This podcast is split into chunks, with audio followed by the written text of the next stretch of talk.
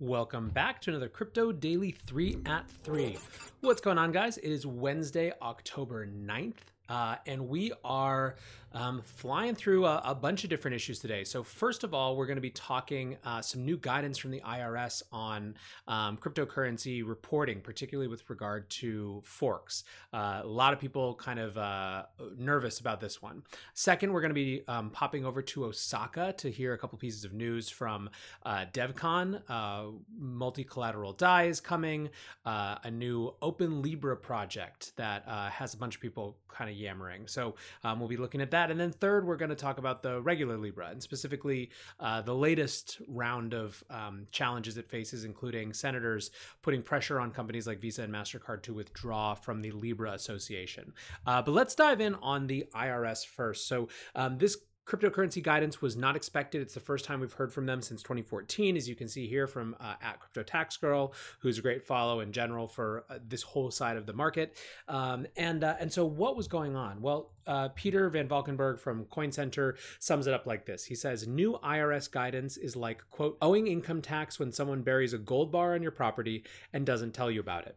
Uh, so what does that mean specifically? The the bad, as they say here, any fork with new coins, for example, Bitcoin Cash or Ethereum Classic, will create an income event for taxpayers. So this is their their summation. The new guidance suggests that a taxpayer will have a taxable income the moment that new coins from a hard fork are recorded on the newly forked blockchain, and that the taxpayer has dominion and control over the cryptocurrency, so that he she can transfer, sell, exchange, or otherwise dispose. So that means that anyone who forks a blockchain can, without warning or notice create new tax obligations for every holder of coins on the old chain. Same goes for airdrops. Anytime someone airdrops a coin to an address over which you have dominion and control, they will create a tax reporting obligation on your part. This is a very bad result. Um, so obviously this has got has a huge number of people who are uh, who are kind of uh, either up in arms on it on the one hand or on the other just um, in disbelief that it's actually going to be enforceable and that it doesn't make any sense so uh, marco santori the chief legal officer at blockchain uh, wrote um, wrote this uh, this thread basically one of his classic 21 tweet threads where he says uh, me i'm not a tax lawyer but i do think it's patently unfair to force individuals to liquidate hard to liquidate coins just to pay taxes on income they never had control over receiving and it's probably not worth all that much anyways. Uh, and he's points out matt uh, Corallo put it better. So Matt Corallo here says scenario 491 Coinbase credits BSV to my account that I don't want, but they do it anyways. I do nothing with it. Coinbase and all US exchanges delist BSV. I still have taxable income on an asset I didn't want, didn't manipulate in any way, and can't dispose of without 490 issues. Um, Bruce Fenton uh, went off on this a little bit. He says new IRS guidance on forks is so bad it's like a critical code bug. Maybe someone can figure out a way to exploit it so the IRS ends up owing them money, owning them money or just melt it all down. Taxing forks as income is completely unworkable. You can't foist income on someone. So this is really interesting, right? The idea here is that uh, if you receive coins, all of a sudden that's a that's a, a taxable event, even if you didn't want it. Um, and uh, and in particular, there's a lot of questions around uh, just what it means to actually own the coins, right? And and the implications for holding things on exchanges versus self custody. Uh, Jameson Lopp weighs in. He says today's IRS guidance is a hot mess. What if you have keys but no software from which to spend the asset? What if you never sell or transfer the asset and it drops 90% in value? What's the value of the asset isn't even trading at the time of the fork? Uh, Neeraj, also from Coin Center, comes in and he says, did you remember to pay income taxes on these? And for those of you who are listening, not watching, uh, it's a list of these forks Bitcoin New, Lightning Bitcoin, Bitcoin Stake, Bitcoin Faith, Bitcoin World, United Bitcoin, Bitcoin Hot, Bitcoin X, Super Bitcoin, Bitcoin Silver, Bitcoin Nano, Bitcoin Diamond, Bitcore, Bitcoin Gold, Byte Tether, Oil BTC, Bitcoin Clash Classic, and Bitcoin Cash. Um, so uh, obviously, a lot of uh, a lot of uh, I think controversy here a little bit, a lot to be unpacked still. Now, there were some folks in the legal community who think that uh, it's unlikely that the IRS is going to ding people for, um, you know, for these random small forks, but uh, it opens up a lot of possibilities that aren't particularly um, wonderful. So, um, you know, I think for those who are frustrated by uh, US's policy on crypto assets and its lack of clarity around whether they're commodities uh, and, you know, property that can be taxed or, or securities or some other thing uh, this just reinforces that. But uh, let's move on for now. I'm not a legal expert, so I don't really have a hot take on this other than um, seems kind of. Uh, effed and like it's going to create more problems than it solves. Um, but uh, like I said, I'm not a lawyer, so let's move on to number two, DevCon. All right, so DevCon, uh, this is DevCon 5, uh, biggest annual uh, Ethereum event, kind of the epicenter for a lot of things happening in that extended community. Uh, and it's happening in Osaka. So, interestingly for me, I am waking up every morning to uh, controversy and people being angry on Twitter instead of that happening later in the day. Uh, so, right out of the gates, uh, we saw um, a bunch of controversy on this uh, post by uh, Leigh, Leigh Cuen over at Coindesk, who writes My first report from DevCon and she says she summarizes it thusly. She says devs aren't blind to the risks may not have as yet but they know the questions. Leaders aren't looking to make choices for users. They proactively seek engagement with diverse users. Input from presswitch uh, dean Eigenmann and vitalik buterin and more. Um, but the uh, the the article itself was named Scam or Iteration. At DevCon, Ethereum diehards still believe in 2.0. And uh, the this sort of, even though it was in quotes and it was referencing some other take, um, it created a huge amount of uh, basically uh, immediate frustration from the Ethereum community, and then the relitigation of uh, long-standing fights between Ethereum and Bitcoin. Um, I, I've said this before. I'll say it again.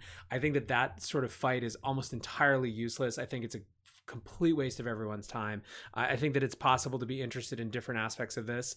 I've been clear about kind of where I sit in terms of my interest as it relates to uh, to to what Bitcoin is trying to do relative to the world, but that doesn't mean that I don't appreciate and am uh, and am rooting for interesting things to happen in other uh, other coin communities as well. So um, I had to say I was a little bit happy to see uh, some other things push that that particular relitigation of longstanding tribal uh, conflicts out of the news, um, and for that uh, there are a couple things. So, one, Maker DAO. Um, so, Maker announced that multi collateral DAI was upcoming.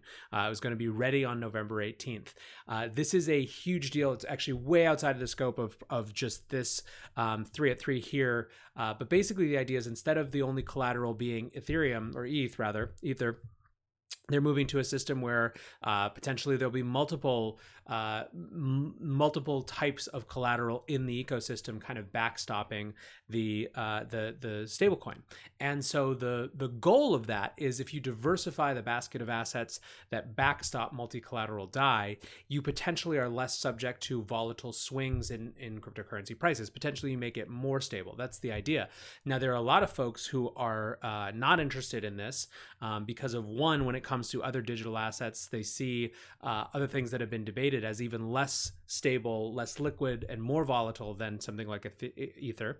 Um, and two, there's this whole question of uh, of uh, non-digital asset collateral, right? So, uh, you know, Maker has talked about the idea that in the future, many, many different types of assets across asset classes could be used as collateral within the DAI ecosystem. Again, really reinforcing the stability.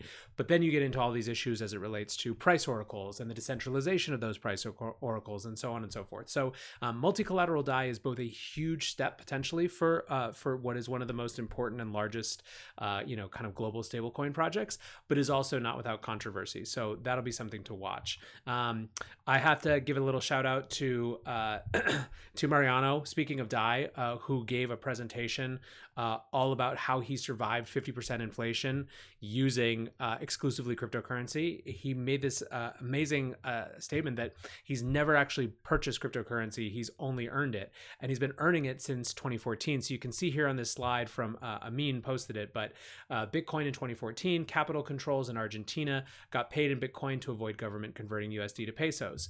Uh, Ether 2015 discovered Ethereum, went all in. Started working at Maker 2016 and got paid initially in ETH. 2017, dogfooding our stuff, paycheck in Sai, uh, July 2017, DAI starting January 2018 to this day. Um, I've had a chance to actually be with Mariano and uh, he's talked through that process, but pretty cool stuff. I mean, he's kind of on the vanguard of what it looks like to actually live off this and uh, living in a place where it's been really valuable for him. So, um, uh, you know, kudos for that presentation presentation. Really cool. I can't wait to see the the the larger um, the YouTube video or the, the follow up. But then one more thing from DevCon, uh, just because I, I find it really the conversation around it uh, interesting in some ways. So uh, Lane Rettig here says seeing hashtag Open Libra publicly announced for the first time is sending shivers down my spine. I'm so excited about this initiative to lock the door open for Libra tech. Uh, and it goes in. And so um, basically, the idea here is that uh, a consortium of companies. Uh, so you can see some of the folks who are involved here on the screen. Um, for those of you who are listening, it includes folks from Cosmos, Democracy Earth, Web3, uh, Vulcanize, a, a, huge array of different uh, people um, who are basically trying to bring a version of Libra to market uh, without the backing of Facebook in an open version.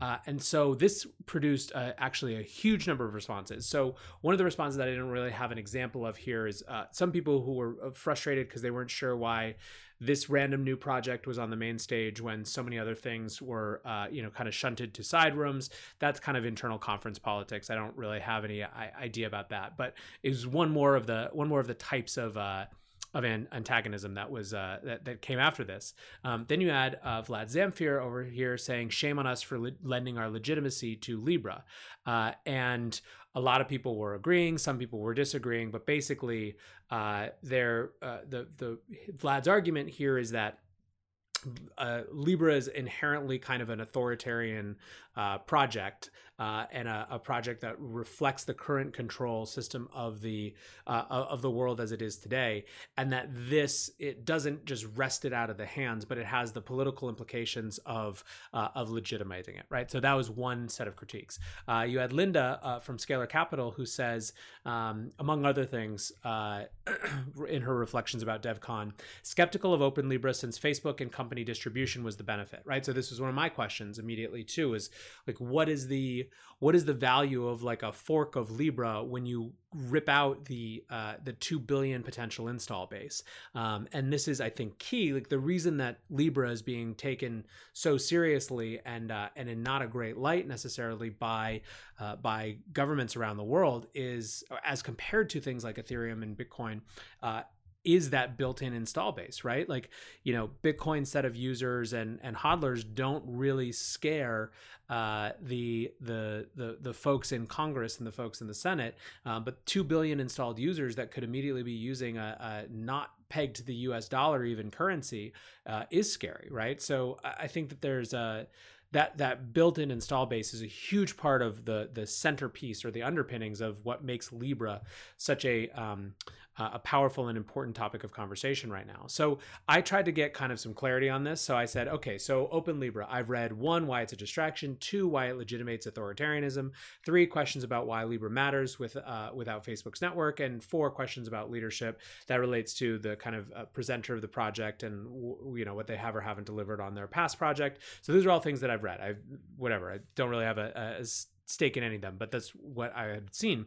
Um, but I've read nothing about what the team believes is so good about Libra that it needs an open version, right? And so the Coinbase article said the idea for Libra and its technology was not only brilliant, but likely to become the currency of the internet. So the question is why? Like, what are they trying to capture here? Um, I find it really, I think it's important, right? Because to the extent that the argument is that this is a distraction or a waste of time, uh, you know, it's getting main stage coverage at the the major event of one of the biggest uh, crypto assets in the world, really the one of the two biggest crypto assets in the world, undeniably, and um, is referencing uh, this project that has, uh, you know, lit up the entire universe of conversation in our space. Uh, what are they trying to achieve? What do they think is so important about Libra that those other crypto assets can achieve? You know, is it the the the idea of a stable coin, a basket of currencies? Uh, what is it? Right? It feels to me like if we're going to have any conversations about this, we need to understand uh, and perhaps they said this in the presentation it just wasn't reflected in the article what makes it so important? Um, and that's not super clear to me. So anyways i think uh, you know open libra it might just be a flash in the pan conversation but there are a lot of folks who are involved in the in the that group that consortium or whatever of people putting it together. So uh, maybe one to keep an eye on. But with that let's turn to our final topic of the day um, actual libra. So just in our ongoing uh, you know tracking of what's happening with Libra. Uh, the uh, the most recent um, challenge for them. So uh, Friday of last week, uh, PayPal officially withdrew from the Libra Association. Um, you know, David Marcus earlier in the week had almost kind of created some narrative space for them, saying that there was going to maybe be some flux as people, as they've really found mission aligned partners.